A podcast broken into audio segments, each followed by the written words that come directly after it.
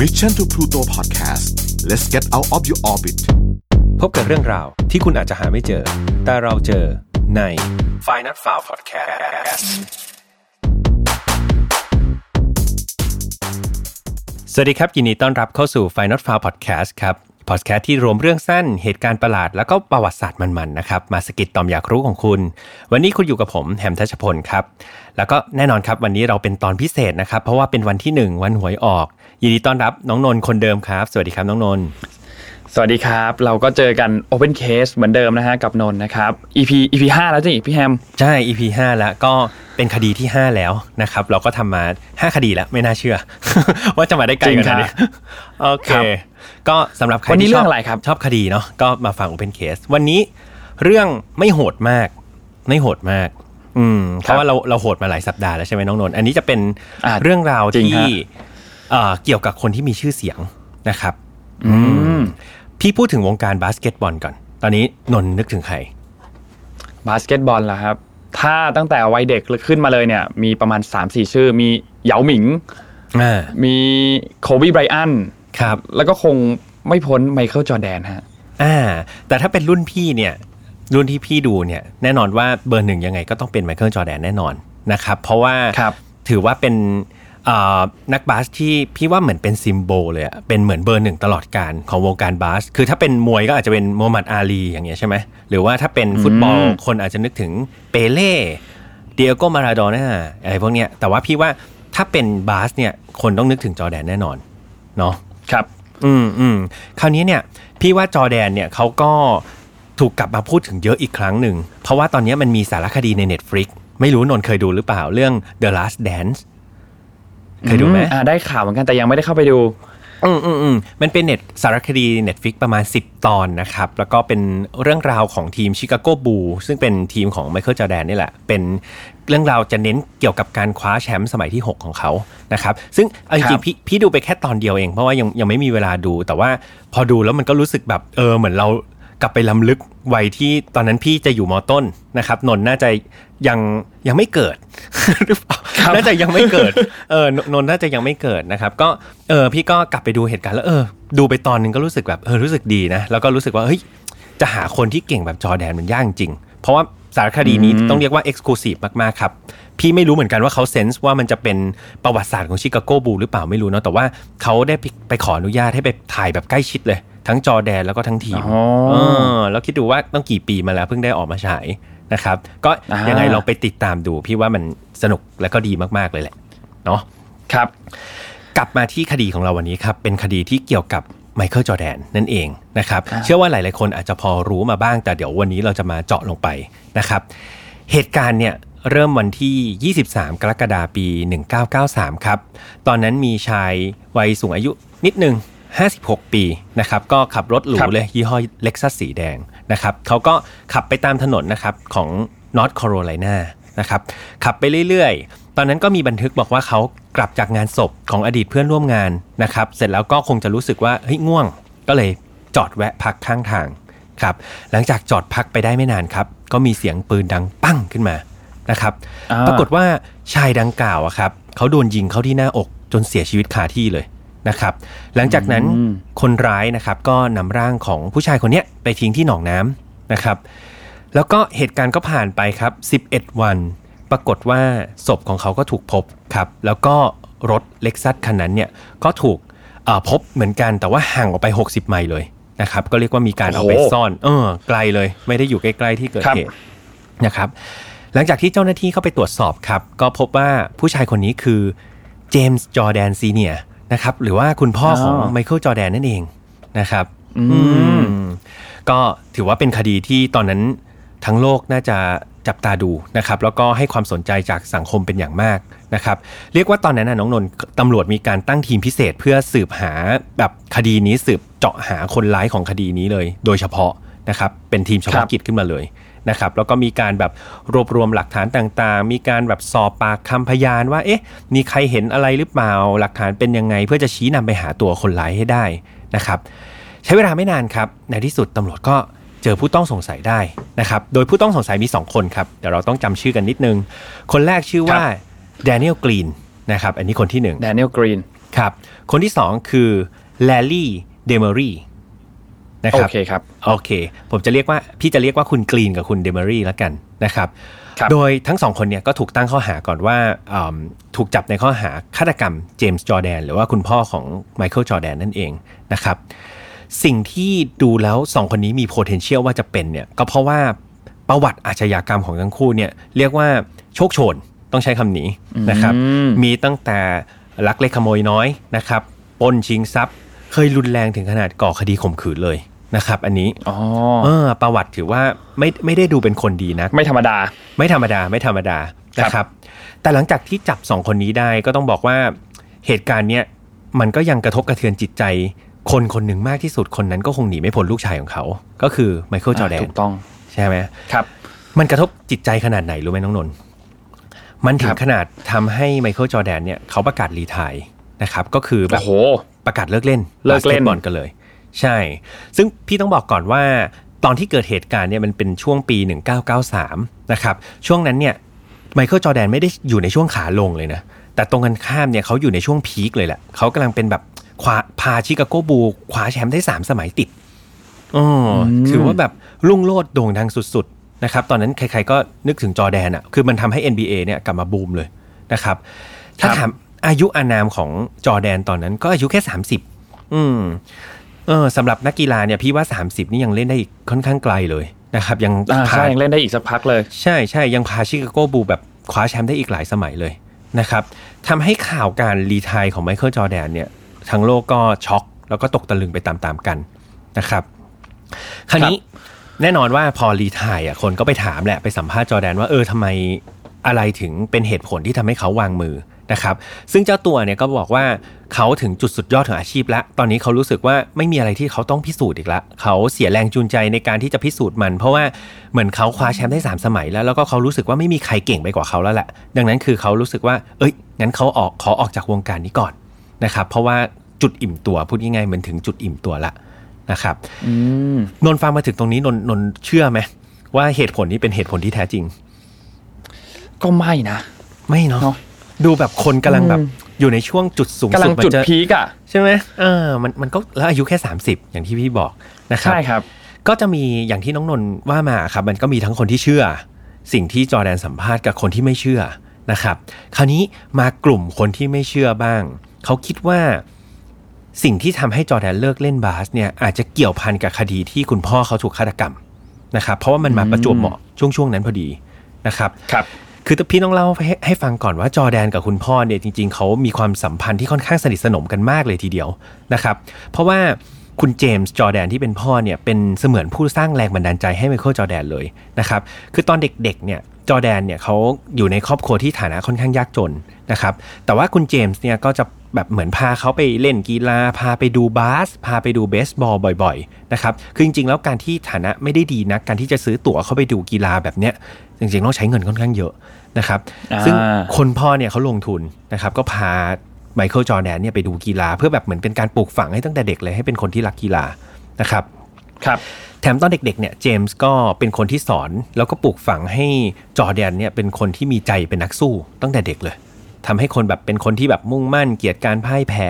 นะครับซึ่งนิสัยเหล่านี้ที่ถูกปลูกฝังมาตั้งแต่เด็กเนี่ยครับมันหล่อหลอมขึ้นมาจนไมเคิลจอร์แดนเนี่ยกลายเป็นนักบาสที่เก่งที่สุดในโลกก็ว่าได้นะครับในเวลานี้อ่าอืมต้องบอกอย่างนั้นนั้นคือดูแล้วคุณพ่อเขามีอิทธิพลในชีวิตของจอร์แดนมาก ๆเลยนะครับ เขาบอกว่ามีเหตุการณ์หนึ่งครับน้องนนท์ตอนที่ไมเคิลจอร์แดนครับเนี่ยคว้าแชมป์ NBA สมัยแรกได้ พี่ต้องบอกก่อนว่าชิคาโกบูลส์เนี่ยไม่ใช่ทีมบาสก่อนที่มีจอร์แดนเนี่ยไม่ใช่ทีมบาสที่แบบจะแบบเป็น top top อะไรกับเขามากนัก ดังนั้นคือพออ่าไม่ใช่เขาทีมใหญ่ขนาดนั้นเออไม่ได้ทีมใหญ่ แต่ว่าพอเขาคว้าแชมป์ NBA ได้สมัยแรกมันคือแบบสุดยอดอะ่ะมันเป็นเหมือนจุด trigger ขึ้นมาว่า เฮ้ยชิคาโกบูลส์ถูกถูกจับตามองนะครับ ซึ่ง ครับคุณเจมส์เนี่ยครับที่เป็นพ่อของจอร์แดนเนี่ยตอนนั้นเนี่ยตอนที่ไมเคิลจอร์แดนคว้าแชมป์ได้เขามานั่งรอรับจอร์แดนเลย แล้วก็พอทั้งคู่เจอกันก็เรียกว่าสวมกอดกันแบบดีใจสุดๆอะร้องไห้เลย แล้วมีคนถ่ายรูปไว้ ซึ่งเป็นภาพที่แบบเออมันประทับใจมันได้เห็นแบบความสัมพันธ์ของพ่อลูกที่แบบอยู่ในภาวะที่กำลังแบบ happy สุดๆ ต้องพูดอย่างนั้นนะครับอืมจอร์แดนถึงกับให้สัมภาษณ์ว่าเนี่ยเขาขอมอบแชมป์นี้ให้คุณพ่อเลยนะ อืม แสดงว่าคุณพ่อเขาแบบมีความหมายจริง ๆ ไม่งั้นจอร์แดนจะไม่พูดคำนี้ถูกไหมครับ อืมดังนั้นอาจจะเรียกได้ว่าจอร์แดนเนี่ยเขาอาจจะอยากประสบความสำเร็จก็เพื่อตัวเขาเองด้วย แล้วก็เพื่อคุณพ่อที่แบบหล่อหลอมเขามาทำให้คุณพ่อเขาภูมิใจนะครับนั้นพี่เชื่อว่าการที่เสียคุณพ่อไปเนี่ยมันทำให้จอร์แดนแบบน่าจะเสียแรงจูงใจในการสร้างความสำเร็จไประดับหนึ่งเลยแหละ อืมอ่านะครับ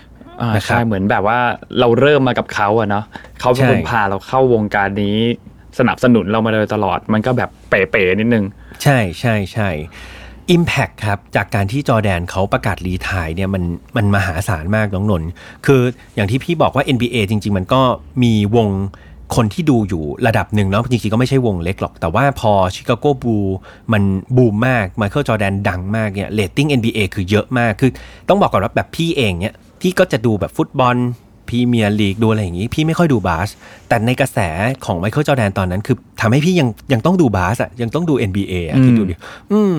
ดังแต่พอมากดังมากๆ ดังมาก ๆ แต่พอไมเคิลจอร์แดนออกไปอะครับ retire ออกไปเนี่ยเรียกว่ากระแสมันลดฮวบมากเลย คนดูในสนามนี่ก็ลดลงอย่างมากยอดขายสินค้าอะไรต่างๆ นี่คือแบบลดฮวบฮวบฮวบตลอด จนมีคนตั้งชื่อว่า Jordan effect นะครับคือแบบโอ้โหรุนแรงมากมันทำให้แบบพลิกหน้ามือครับเป็นหลังมือเลยจากคนคนเดียว นะครับ อืม ก็นี่เรียกว่าเป็นผลกระทบจากการที่จอร์แดนประกาศ retire ไป อ่า คราวนี้เราย้อนกลับมาที่2ผู้ต้องสงสัย คุณกรีนกับคุณครับเดมารีนะครับสองคนนี้นะอ่าคือต้องบอกก่อนว่าทั้งกรีนและก็เดมารีเนี่ยเขาให้การปฏิเสธตลอดการดำเนินการในขั้นศาลอืมคือทั้งคู่เนี่ยเขายืนยันหนักแน่นเลยว่าเขาไม่ได้ทำเขาไม่ได้ฆ่าเจมส์จอร์แดน นะครับแต่อย่างไรก็ดีครับด้วยหลักฐานและพยานต่างๆเนี่ยศาลก็ตัดสินให้ทั้งคู่เนี่ยต้องโทษจำคุกตลอดชีวิตนะครับเป็นเป็นเป็นโทษที่ค่อนข้างหนักเหมือนกันนะครับครับโดยโดยก่อนที่ทั้งคู่จะเดินเข้าห้องขังไปเนี่ยทั้งคู่มีโอกาสได้เจอไมเคิลจอร์แดนนะครับแล้วก็มีบทสนทนาหนึ่งที่มีหลาย ๆ สื่อแหละเขาจดไว้เขาก็บอกว่า ทั้งสองคนบอกว่า ผมไม่มีอะไรจะบอกคุณ ผมบอกคุณไปคุณก็ไม่เชื่อ ผมบอกได้เพียงแค่ว่า ผมไม่ได้ฆ่าเขา ผมไม่ได้ฆ่าพ่อของคุณ นะครับ ซึ่งอืมประโยคนี้ครับมันสอดคล้องกับสิ่งที่ทั้งคู่นี่ยืนยันมาตลอดนะครับมันมันเหมือนกับว่า เอ๊ะ คนเรามันจนกระทั่งโดนตัดสินจำคุกตลอดชีวิตแล้วก็ยังก็ยังยืนยันคำเดิมว่าเขาไม่ได้ปฏิเสธอยู่ทำใช่ใช่คือถ้าครับคิดในอีกมุมหนึ่งเนาะเขาถ้าเราทำจริง ๆ แบบเออเราได้รับโทษตลอดชีวิตละยังไงคือการที่เราบอกไปว่าเราทำฆ่าเขาหรือการที่ได้ขอโทษ ลูกชายของเขามันก็อาจจะทำให้จิตใจเราดีขึ้น แต่เนี้ยเขายังยืนยัน เขายังพูดคำเดิมว่าเขาไม่ได้ทำนะมันดูเหมือนมีอืมน้ำหนักอะไรบางอย่างนะครับ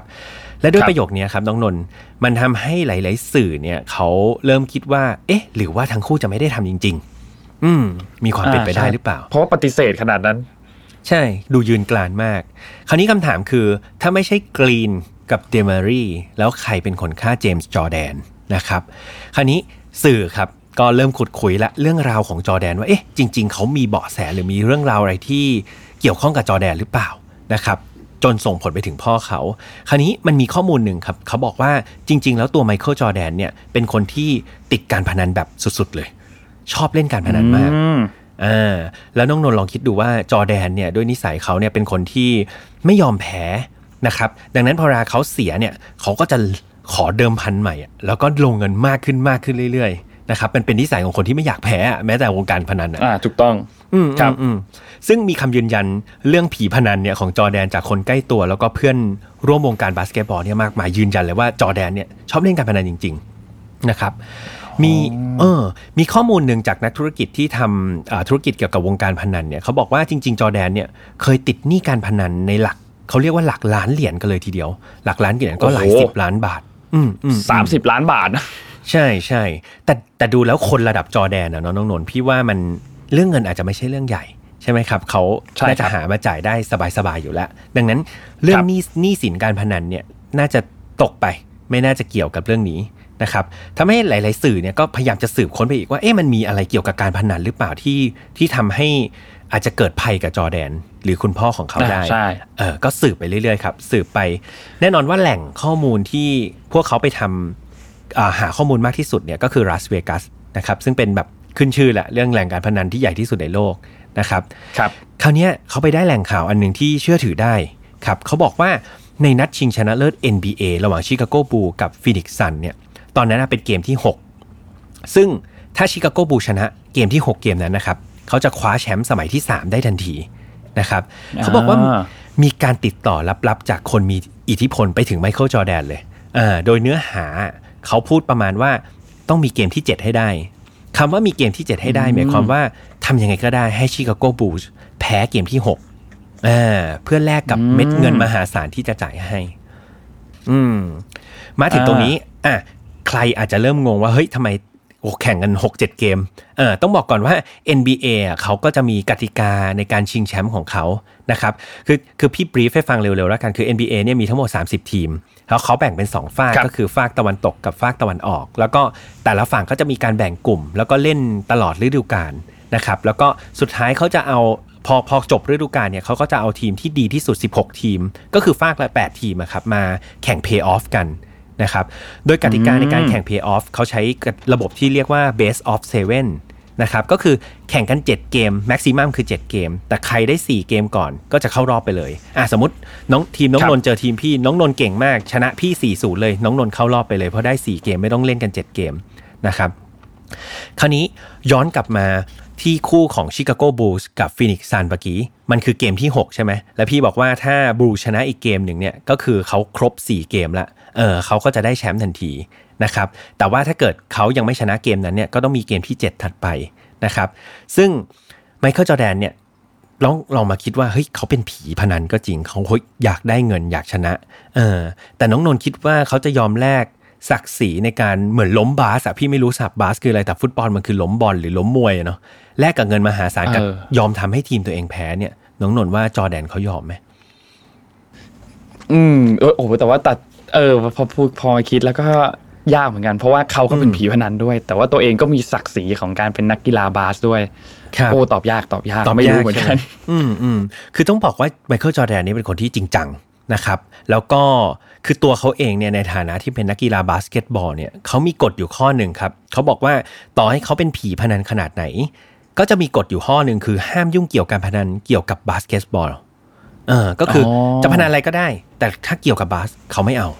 นะครับ ดังนั้นคำตอบคือเงินซื้อตัวเขาไม่ได้ครับ จอร์แดนปฏิเสธนะครับ แล้วก็เขาชนะในเกมที่ 6 นั้นครับทำให้ชิคาโกบูลส์เนี่ยคว้าชัยชนะ แล้วก็คว้าแชมป์สมัยที่ 3 ติดต่อกันเลยอ่าเป็นไงล่ะ ด้วยเหตุการณ์นี้ครับ สื่อก็เริ่มโยงแล้วว่าเฮ้ยเป็นไปได้หรือเปล่านะว่าการปฏิเสธ ข้อเสนอเนี่ยของจอร์แดนเนี่ยมันอาจจะไปเหมือนเหยียบเท้าไข่ เหยียบเท้าอำนาจมืดนะครับจนทำเอให้อเป็นไปได้เออเขาเสียผลประโยชน์ แล้วก็โยงมาถึงการฆาตกรรมคุณพ่อของเขา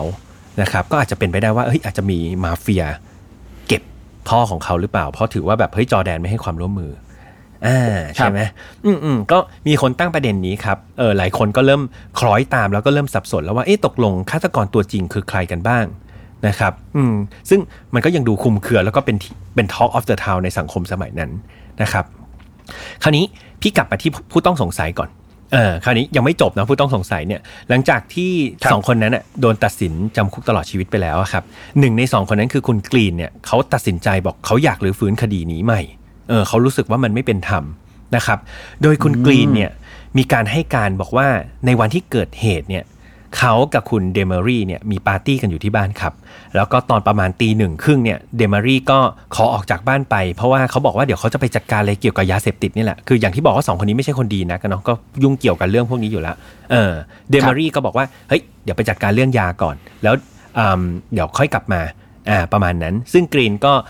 ถูกชวนไปด้วยนะ แต่ว่าเขาไม่ได้ไปนะครับเพราะว่าเขาก็ยังสนุกกับอ๋อปาร์ตี้อยู่อ่า เช้าวันรุ่งขึ้นครับเดเมอรี่ก็เดินกลับมาที่บ้าน แล้วกรีนก็สังเกตได้ว่า เอ๊ะ เพื่อนคนนี้มันถ้าทางมันแปลกๆอะตัวมันสั่นๆนะครับ เหมือนแบบกลัวอะไรสักอย่าง ก็ขยันขยอสอบถามครับ จนสุดท้ายเดมอรี่บอกว่าเขาไปมีส่วนเกี่ยวข้องกับการยิงคนอ่าน้องนนท์ฟังประโยคนี้ เขาบอกว่าเขาไปมีส่วนเกี่ยวข้องกับการยิงคน แต่เขาไม่ได้บอกว่าเขาเป็นคนยิงอ่าครับ คือเดม a รี่เนี่ยก็ขอให้กรีนมาช่วยย้ายศพแหละ เออ เออบอกว่าเออไปช่วยย้ายศพหน่อยนะครับซึ่งตอนนั้นอ่าทั้งสองคนก็เลยรีบรีบไปที่เกิดเหตุเลย แล้วก็เจอศพของเจมส์จอร์แดนจริง ๆ นะครับกรีนในครับตอนนั้นอะเขามีสองทางเลือกคือไม่ยุ่งบอกเอ้ยไม่เกี่ยวเว้ยเออฉันอยู่ที่บ้านจะเกี่ยวอะไร กับอีกอย่างหนึ่งคือช่วยเพื่อนซะนะครับและด้วยความอ่าที่กรีนเขาให้การว่าตอนนั้นเขาเป็นวัยรุ่น แบบเอยเหมือนเพื่อนซีกันแหละเขาก็เลยตัดสินใจช่วยครับช่วยเดลเมอรี่ในการเอาศพไปทิ้งที่บึง นะครับแล้วก็ไม่พอครับแถมขโมยทรัพย์สินด้วย แถมขโมยแหวนเอ็นแชมป์ NBA ที่จอร์แดนเคยให้คุณพ่อเนี่ยที่อืมเอาไปด้วยแหวนวงนี้นะครับอ่าเออทำร้ายจิตใจมากๆสำสำหรับจอร์แดนครับนะครับ ในกระบวนการสืบหาหลักฐานเนี่ยมันมีความผิดปกติอยู่นิดนึงครับ คือผลการชันสูตรตอนแรกเนี่ยเขาบอกว่าคุณเจมส์จอร์แดนเนี่ยเสียชีวิตจากการโดนยิงเข้าที่หน้าอกใช่ไหมแล้วก็เขาบอกว่ามันไม่พบรูกระสุนที่เสื้อที่เหยื่อใส่อยู่ในวันเสียชีวิต นะครับแต่ในอ่าเออแต่ในในวันถัดมาเนี่ยปรากฏว่าเฮ้ยอยู่ๆที่เสื้อมีรูกระสุนเฉยเลย อืมมันดูเอ๊ะแปลกๆนะเขาหลักฐานดูมีการเปลี่ยนแปลง ซึ่งนี่ทนายครับฝ่ายฝ่ายของกรีนนะครับเขาก็ตั้งสงสัยข้อสงสัยว่าเอ๊ะมันมีการบิดเบือนหลักฐานหรือเปล่า เพื่อให้กรีนเนี่ยเป็นคนผิดนะครับเขาบอกว่า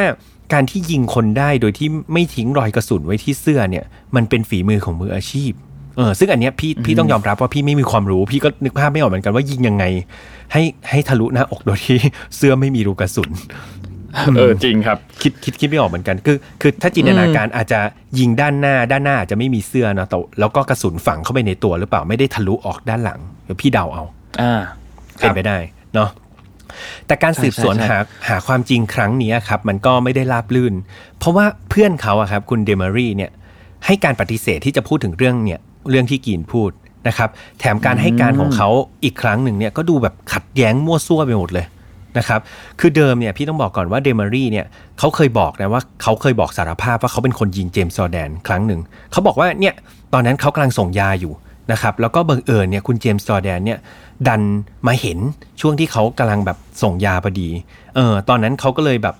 รู้สึกว่า เอ้ยแย่ละทำยังไงดี เดมารีก็เลยบอกว่า ตอนนั้นเขาก็เลยยิง เจมส์จอร์แดนทิ้งเลย เพื่อปิดปาก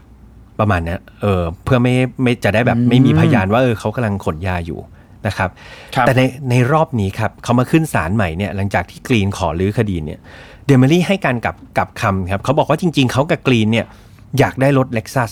คันนั้นเออแล้วก็แบบเห็นอ่าคนเนี้ยขับมาแล้วก็หลับอยู่ข้างทางพอดี ก็เลยเข้าไปยิงเลยเออเพื่อจะขโมยอ้าวรถ เออ ดูครับให้การกลับกรอกแล้วแถมซัดทอดเพื่อนด้วยนะ บอกว่าคนที่ยิงอะไม่ใช่เขานะ แต่เป็นกรีนที่เป็นคนยิงอืมดูกลับไปกลับมาใช่ไหมครับ เออครับมันก็เลยดูขัดแย้งกันไปหมด คราวนี้ข้อมูลที่ได้มาทั้งหมดเนี่ยตั้งแต่พี่เล่ามา มันก็เลยดูคลุมเครือมากเลยว่าตกลงใครเป็นคนฆ่าเจมส์จอร์แดนกันแน่เออจนถึงตอนนี้อืมก็ยังใช่มีการถกเถียงกันอยู่ว่าเฮ้ยสรุปแล้ว เป็นแดเนียลเป็นคนยิงหมายถึงแดเนียลกีนเป็นคนยิง หรือว่าคุณเดเมอรี่เป็นคนยิง หรือว่าสุดท้ายเป็นครับมาเฟียจากลาสเวกัสเป็นคนเก็บกันแน่นะครับก็เรียกว่าเออใช่โอ้เพราะว่าแม้แต่มูลเหตุเองอะน้องนนท์ว่าตกลงเป็นการฆ่าชิงทรัพย์ฆ่าปิดปาก หรือเป็นฆ่าจากการแบบขัดแย้งในวงการพนันก็ยังไม่มีใครรู้ยังไม่มีใครฟันธงนะครับครับอืมแต่อย่างไรก็ดีครับ ไม่ว่าคำตอบมันจะเป็นอย่างไร ก็อย่างที่พี่บอกว่ามันกระทบกระเทือนกับจอร์แดนมาก น้องนนท์รู้ไหมครับว่าตอนที่จอร์แดนเขาประกาศดีทายจากบาสเกตบอลไปเนี่ยเขาไปทำอะไร อ๋อโอ้ไม่รู้ครับ ไม่รู้ใช่ไหมตอนนั้นอยากอยากใช่ยังไม่ได้ตาม เออไม่ได้ตามข่าวเขาประกาศไปเล่นเบสบอลแทนครับอ่าเพราะว่าเบสบอลเนี่ยเป็นกีฬาที่คุณพ่อเขาชื่นชอบ ถ้าจำตอนแรกที่พี่เล่าให้ฟังได้จำได้ไหมเขาบอกว่าคุณพ่อครับจะพาเขาไปดูเบสบอลกับบาสเกตบอลเป็นประจำนั้น นอกจากบาสอ่าก็คือใช่เบสบอลนี่แหละนะครับ โดยคุณครับจอร์แดนเนี่ยก็ไปเล่นตำแหน่ง outfield นะครับให้กับทีม Birmingham ครับ Barons นะครับเป็น minor league อะเป็นลีกเล็กๆ นะครับแต่ว่าครับเอาจริง ๆ ก็คือเล่นไปได้ปีกว่าๆเขาก็ไม่รุ่งครับ แล้วก็รู้สึกว่าเฮ้ยเขาไม่ได้เกิดมาเพื่อเบสบอลแต่เขาเกิดมาเพื่อบาสเกตบอลมากกว่านะครับอ่าสุดท้ายครับเขาหนีความต้องการของตัวเองไม่ผล พี่ต้องใช้คำนี้ดีกว่า เขาเลยตัดสินใจกลับมาเล่นบาสอีกครั้งหนึ่งครับ แล้วก็ฝีไม้ลายมือเรียกว่าไม่ได้ลดลงเลยครับ กับร้อนแรงกว่าเดิมนะครับ พาชิคาโกบูลส์ครับคว้าแชมป์ NBA ได้อีก 3 สมัยติดนะครับ ในปี 1996ถึง1998 นะครับก็เรียกว่ากลายเป็นตำนานแอร์จอแดนนะครับที่เรารู้จักกันจนถึงทุกวันนี้นั่นเองนะครับนี่ก็เป็นอ๋อคดีที่เกี่ยวกับบุคคลที่มีชื่อเสียงมากก็คือไมเคิลจอร์แดนนั่นเองนะครับเป็นไงบ้างครับน้องนนท์มาถึงตรงนี้ เออ เออมันเจ๋งเป็นเป็นเป็นคือเป็นคดีที่จบแบบไม่จบ แล้วจนอืมถึงทุกวันนี้ก็ยังหาข้อสรุปไม่ได้ แต่ว่าอย่างที่พี่แฮมบอกแหละมันต้องกระทบจิตใจของคนมากๆแน่เพราะว่าคือด้วยความที่เขาเป็นคนที่เริ่มต้นมาด้วยกันกับกับกับไมเคิลจอร์แดนอะครับมากับคุณพ่อตลอดเห็นคุณพ่อมาตลอดว่าแบบว่า เออเนี่ยเล่นบาสเกตบอลพาไปดูบาสเกตบอลสนับสนุนทุกอย่างอืม แต่แบบเออวันหนึ่งใช่มันก็ก็ก็กระทบจิตใจมาก ๆเหมือนกัน แล้วก็คือพอจะนึกความรู้สึกของไมเคิลจอร์แดนออกในช่วงตอนนั้นเลยว่าแบบทำไมถึงตัดสินใจประกาศ retire อืมอืมอืมอืมใช่ใช่เป็นเป็นจุดที่ดีครับน้องนนท์แล้วก็พี่พี่เสริมนิดนึงละกันพี่ว่ามันถ้ามาสะท้อนในชีวิตของคนเราเนาะมันก็เหมือนชีวิตคนเรามันไม่ได้มีอะไรแน่นอนนะครับ ในวันที่เรากำลังแบบเขาเรียกว่าอะไรรุ่งโรจน์เต็มที่ เออมันอาจจะมีเหตุการณ์อะไรบางอย่างที่เกิดขึ้นกับเราก็ได้นะครับ หรือว่าบางทีไม่ได้เกิดขึ้นกับเราโดยตรง แต่ว่าเป็นสภาพแวดล้อมที่บีบให้เราแบบเขวไปเหมือนกัน แบบเคสไมเคิลจอร์แดนเนี่ยครับที่เขาเสียคุณพ่อไปเนี่ยเอาจริงๆไม่ได้เกิดกับเขาโดยตรงใช่ไหมแต่ว่าเป็นการเสียคุณพ่อไป ซึ่งมันกระทบจิตใจกับกับจอร์แดนค่อนข้างมาก และมันส่งผลต่อการตัดสินใจของเขา อย่างที่น้องนนท์เห็นว่าเขาตัดสินใจเลิกเล่นบาสเลย นะครับอ่าพี่ก็ไม่ใช่แน่ใจเหมือนกันว่าถ้าเกิดเขาไม่กลับมาเล่นบาสอีกอะมันเราอาจจะไม่ได้เห็นตำนานแอร์จอแดนจอแดนอาจจะเป็นหนึ่งในคนที่เก่งอยู่ระยะหนึ่งก็ได้ ไม่ได้เป็นตำนานจนทุกวันนี้ใช่ไหมครับครับ อืมดังนั้นคืออยากให้ทุกคนเข้มแข็งครับ แล้วก็ไต่ตรองการตัดสินใจทุกอย่างอย่างรอบคอบนะครับ ไม่ว่าตัวเราหรือว่ารอบด้านเราจะเกิดอะไรขึ้น คิดทบทวนมันให้ดีครับ แล้วก็ตัดสินใจอย่างอย่างแบบเขาเรียกว่าแบบ ไต่ตรองดีแล้วนะครับ เพราะว่าไม่ว่าผลลัพธ์จะเกิดออกมายังไงครับ เราจะได้ไม่เสียใจนะครับ เพราะว่าสิ่งเหล่านั้นที่เกิดมาเนี่ยมันก็เกิดจากการตัดสินใจของเรานั่นแหละนะครับดังนั้นตอนนี้ทุกคนอาจจะอยู่ในสภาวะหลาย ๆ แบบเนาะพี่ก็ไม่รู้บางคนอาจจะหนักอาจจะเบา ยังไงทุก ๆ การตัดสินใจก็ขอเป็นกำลังใจให้ แล้วก็ฝากให้ทุกคนคิดให้รอบคอบแล้วกันครับ อืมอ่าใช่ เพราะว่าจริง ๆ ต้องบอกเลยว่าชีวิตเราอยู่กับการตัดสินใจทุกวันน่ะครั บบางเรื่องอาจจะเป็นเรื่องเล็กบ้างเรื่องใหญ่บ้างบางทีเราอาจตัดสินใจว่าจะใส่เสื้ออะไรออกไปทำงานดีออกไปเที่ยวดีวันนี้เนี่ยอาจจะเป็นเรื่องเล็ก ๆ บางวันอืมอาจจะเป็นเรื่องใหญ่ ๆ ที่ต้องตัดสินใจปัญหาในบ้าน หรืออาจจะเป็นปัญหาเรื่องงานที่ต้องตัดสินใจตอนนั้นอะไรเงี้ยก็ใช่เราต้องคิดให้ดีๆ แล้วก็ตั้งสติให้ดีๆ คิดให้รอบด้านจริง ๆ อย่างที่พี่แฮมพูดเลยครับ ครับผมอะ ก็จบกันไปแล้วนะครับสำหรับเคสที่ 5 อาจจะไม่ได้โหดมาก แต่พี่ว่าก็เป็นเคสที่สะเทือนจิตใจพอสมควรเนาะสำหรับใครที่รักไมเคิลจอร์แดนหรือว่ารักวงการกีฬาหรือหรือรักคุณพ่อก็ตาม พี่ว่ามันก็สะเทือนจิตใจพอสมควรนะครับครับก็กลับมาติดตาม Open Case แบบนี้ได้ใหม่ ซึ่งรอบหน้าจะเป็นวันที่ 16 ก็จะเป็นเคสของน้องนนท์เคสที่ 6 แล้วเนาะอ่าอ่าใช่ก็ครับรอฟังกันได้นะครับ แต่รถ้าอติใคดรตามกัน ใช่ใช่แต่ถ้าใครชอบเรื่องราวแปลกๆนะครับเรื่องสั้นหรือว่าเรื่องประหลาด แล้วก็เกี่ยวกับประวัติศาสตร์ ก็จะหามาใน Final f i l e เวอร์ชันปกติ ซึ่งเราจะออกอากาศทุกวันศุกร์ช่วงเย็นๆนะครับทางช่องของ Mission ครับ Pluto นะครับช่องทางของเรามีเหมือนเดิมครับ YouTube Spotify SoundCloud Podbeans Apple Podcast นะครับแล้วก็อย่าลืมฝากเข้าไปกดไลค์กดแชร์ แล้วก็อ่านบทความดีๆในแฟนเพจ Mission to Pluto ของเราด้วย ตอนนี้โอ้โหบทความเจ๋งมากพี่บอกเลย อืมดีขึ้นเยอะเลยครับ ใช่ ใช่ มีอะไร คือตอนนี้เนี่ยบอกเลยว่าเรามาทุกช่องทาง อยากให้ทุกคนไปติดตามกัน มีอะไรเจ๋งๆ อยู่ในแฟนเพจเรามากมาย พอดแคสต์เราก็เจ๋งๆ เหมือนกันนะครับครับอยากให้ทุกคนติดตามกัน แล้วก็ขอบคุณคนที่ติดตามเรามาอยู่แล้วด้วย ใช่นะครับใช่ ก็เดี๋ยวเราจะเติบโตไปด้วยกันนะครับ กับ Mission to Pluto แล้วก็ไฟน l ฝาด้วย โอเคสำหรับวันนี้ผมกับน้องนนท์คงต้องลากันไปก่อน แล้วเจอกันใหม่ Open Case หน้า สวัสดีครับ สวัสดีครับ Mission to Pluto Podcast let's get out of your orbit พบกับเรื่องราวที่คุณอาจจะหาไม่เจอ แต่เราเจอใน f i n a l f i l e Podcast